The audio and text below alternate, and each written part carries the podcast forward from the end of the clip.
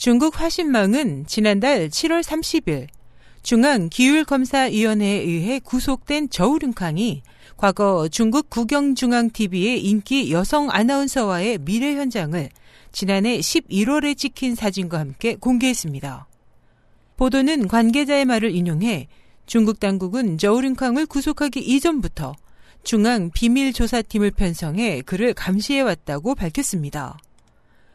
이번 스캔들에서 밝혀진 저우륜캉의 상대는 아나운서 예잉춘으로 캐나다 중문 매체인 도시망에 따르면 올해 1월 저우륜캉의 또 다른 정부로 알려진 아나운서 천빈과 함께 중귀에 연행돼 신문을 받고 있습니다.